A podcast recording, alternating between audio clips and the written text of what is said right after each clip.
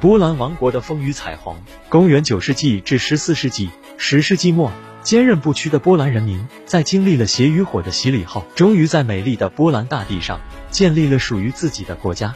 正如一切战略要地一样，波兰王国的崛起之路必然要与战争相随。虽然波兰王国经历了数次瓜分、数次衰落，但坚强的波兰人民并没有向命运低头，他们挺起胸膛，满怀信心的为王国的独立和崛起而英勇奋战。在血与火的洗礼中崛起，皮亚斯特王朝的第一位波兰大公，波兰历史上最杰出的帝王，被后世尊称为波兰国父。他在位时期基本上统一了波兰的国土。在人类历史上有这样一个国家，它美丽富饶，但又多灾多难。他的苦难曾让我们感到悲愤和同情，他的崛起曾给予我们信心和力量，他的美丽曾让我们向往和留恋。他就是波兰。波兰在斯拉夫语中意为平原或平原之国。从世界地图上看，这个平原之国位于欧洲大陆中部或中欧东北部，其战略地位十分重要，是欧洲列强必争之地。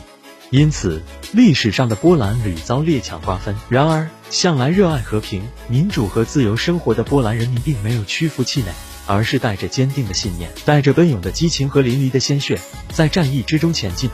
他们团结起来，拿起武器，一次次使波兰大地重现光明。波兰人是西斯拉夫人的一支，最初分布在西切奥德河、东至布格河和维普什河之间，后来北到波罗的海，南到喀尔巴阡山，都留下了波兰人的足迹。波兰国家的形成相对比较晚，直到公元九世纪末十世纪初才逐渐形成。大约在九世纪中期，在波兰地区出现了两个部落联盟，一个是小波兰部落联盟，称为维斯瓦公国；一个是大波兰部落联盟，称为大波兰公国。当维斯瓦公国遭到摩拉维亚国家的侵略而灭亡之后，统一波兰的光荣使命自然落到了大波兰公国身上。大波兰公国地处瓦尔塔河中游，位置适中，首都格涅兹诺有坚固的防御设施，较少受到德意志和捷克封建主的侵略，而且境内土地肥沃，物产丰富。于是，大波兰公国的王公梅什科一是顺应历史潮流，统一了大部分波兰地区，开创了波兰王国的美好新时代。为了巩固自己的统治地位，迎合新兴封建主阶级的利益要求和提高波兰的国际地位，波兰王国的开国君主梅什科一世于九百六十五年与捷克结成政治婚姻，娶了捷克公主杜布拉拉为妻，并开始信仰基督教。这之后，梅什科一世又在全国范围内推行基督教，从此波兰加入了基督教文明世界的行列。勇者时代，九百九十二年，梅什科一世因病医治无效去世。他在临死之前做了一件糊涂事，即把国家分给了几个儿子。这边父亲刚一咽气，那边几个兄弟就开始了自相残杀。这种骨肉相残的局面一直持续到长子勇者波列斯拉夫夺得王位才宣告结束。波列斯拉夫继承父亲的遗志，收复了克拉科夫和散多梅西在内的小波兰地区。这样，父亲未完成的事业——统一波兰，终于被儿子实现了。并由此开辟了一个勇者时代。波列斯拉夫继承父志，收复失地，统一波兰，成了波兰历史上伟大的帝王。在波列斯拉夫手握长剑，扩大波兰王国版图的同时，他也意识到和平对于巩固统治的重要性，因而他采取了灵活多变的外交政策。他首先对德意志推行睦邻友好政策，与德意志皇帝奥托三世建立了平等友好的关系。奥托三世亲切称。波列斯拉夫一世为兄弟和帝国的同事，罗马人民的朋友和同盟者。在奥托三世支持下，一零二五年，波列斯拉夫一世实现了自己梦寐以求的愿望，加冕称王。波兰与德意志的友好关系随着奥托三世的病故而终结。德意志新任皇帝亨利二世野心很大，对波兰推行赤裸裸的侵略政策。于是双方围绕着乌日茨和米尔斯科的统治权再起争端。经过长期的战争。亨利二世被打败，被迫宣布放弃对这两地的统治权。勇敢者波列斯拉夫又一次勇敢地捍卫了波兰的独立和主权。对于当时斯拉夫国家中的第一大国罗斯，波列斯拉夫在统治初期也经常给一些好处费。为了表示自己的诚意，他还把自己的女儿远嫁过去，以求万事太平。在波列斯拉夫一世一手执剑、一手送唐的外交政策下，波兰王国的统治面积日益扩大，成为当时仅次于罗斯的第二大斯拉夫国家。可以说，正是在波列斯拉夫一世的统治下，早期封建波兰王国才逐步崛起，并发展到了极盛。不幸的是，才体验了两个月的国王生活，波列斯拉夫就带着遗憾永远的离开了人世。勇敢者的离去，使得刚刚崛起的波兰王国又逐渐衰落下去。历经艰辛才完成统一的波兰王国，再次陷入了无止境的封建分裂的混战局面中。短暂的中兴。一零三七年，在波兰这块美丽的土地上，爆发了一次大规模的农民起义。这次起义席卷了整个波兰地区，并且波及西里西亚。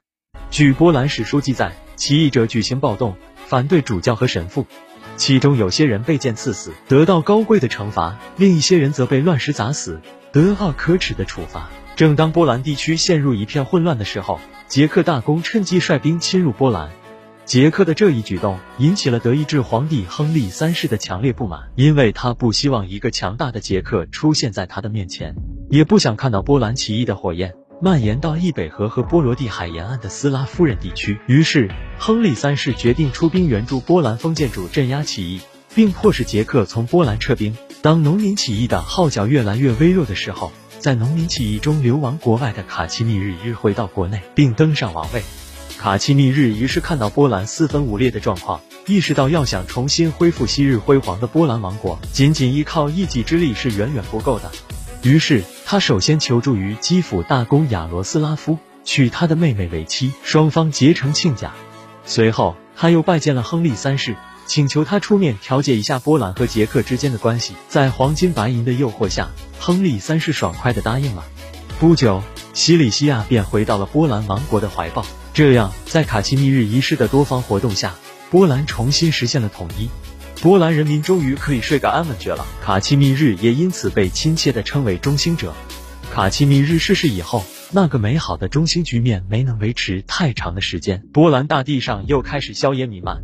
在那个群雄逐鹿的时代，歪嘴的波列斯拉夫三世依靠广大骑士最终胜出，暂时统一了波兰。然而，这美好的一切随着波列斯拉夫的去世而化为了泡影。父亲死后，儿子们并没有执行他的遗嘱。实行长子继承制，为了争夺王位，兄弟之间早已忘却了儿时一起度过的幸福时光。他们拉帮结派，组成自己的小集团，随时准备置自己的兄弟于死地。多事之秋，十三世纪对于波兰人来说，注定是个多事之秋。一方面，国内王位争夺战正处于白热化的阶段；另一方面，普鲁士人和鞑靼蒙古正在旁边静静地看着那些反目成仇的波兰王子的笑话，准备时机一到就拔剑指向波兰。在这种内忧外患的局势之下，波兰王公愚蠢地采取了一项引狼入室的政策，即求助条顿骑士团来对付北方边境的大敌普鲁士人。只见一批批身穿白衣、胸佩黑十字的骑士，如饿狼般地源源不断涌入波兰。等到他们凶性大发时，波兰大公们才如梦初醒，但为时已晚。那边鞑靼蒙古人也没闲着，忙着趁火打劫。他们在波兰东南部焚烧城市和村庄，俘虏和屠杀百姓。鞑靼蒙古的野蛮入侵遭到波兰人民的顽强抵抗，最终被迫撤退。蒙古人退出后，波兰王宫便顺应民意，准备重新建立统一的波兰国家。最先进行统一尝试的是西朗斯克和大波兰的王公们，但均以失败告终。一三零四年，流亡匈牙利的矮子瓦迪斯瓦夫冲破重重阻力，悄悄回到了波兰。他的到来恰如黑暗里的一盏明灯，为处于水深火热中的波兰人民。指明了前进的道路。然而，瓦迪斯瓦夫所面临的形势不容乐观。在国内，教俗权贵和城市贵族竭力反对统一；在国外，西部的勃兰登堡和北部的条顿骑士团不断蚕食波兰领土；南部的捷克国王贪婪地觊觎着波兰的王位。瓦迪斯瓦夫没有被眼前的这一切吓倒，他明白只要有人民在，自己就有成功的希望。因此，他在各种场合都不忘展现自己和蔼可亲。体贴民情的美好一面，这样过了没多长时间，他便赢得了越来越多的民意支持。波兰国王是波兰恢复王国地位后的第一位国王，他在位时期把波兰诸多的小公国合并为一个王国，为波兰王国的强大奠定了扎实的基础。在稳定了自己在小波兰的统治后，瓦迪斯瓦夫开始施展自己的外交才能。功夫不负有心人，他成功的争取到匈牙利和立陶宛的支持，在他们的鼎力相助下。瓦迪斯瓦夫基本上统一了波兰，并将统一的波兰重新定名为波兰王国。一三二零年的一天清晨，风和日丽，阳光明媚，瓦迪斯瓦夫迎着东升的太阳来到了教堂，在那里，格涅兹诺大主教早已等候多时。良辰吉时已到，主教把象征着无上权威的皇冠郑重地戴在瓦迪斯瓦夫的头上。只见瓦迪斯瓦夫温柔地抚摸着这金灿灿的皇冠，忍不住内心的喜悦，笑了起来。瓦迪斯瓦夫死后，虽然波兰王国在崛起之路上遍布荆棘，充满坎坷，几度遭到侵略者的瓜分，但被波兰人民的英勇奋斗挡了回去。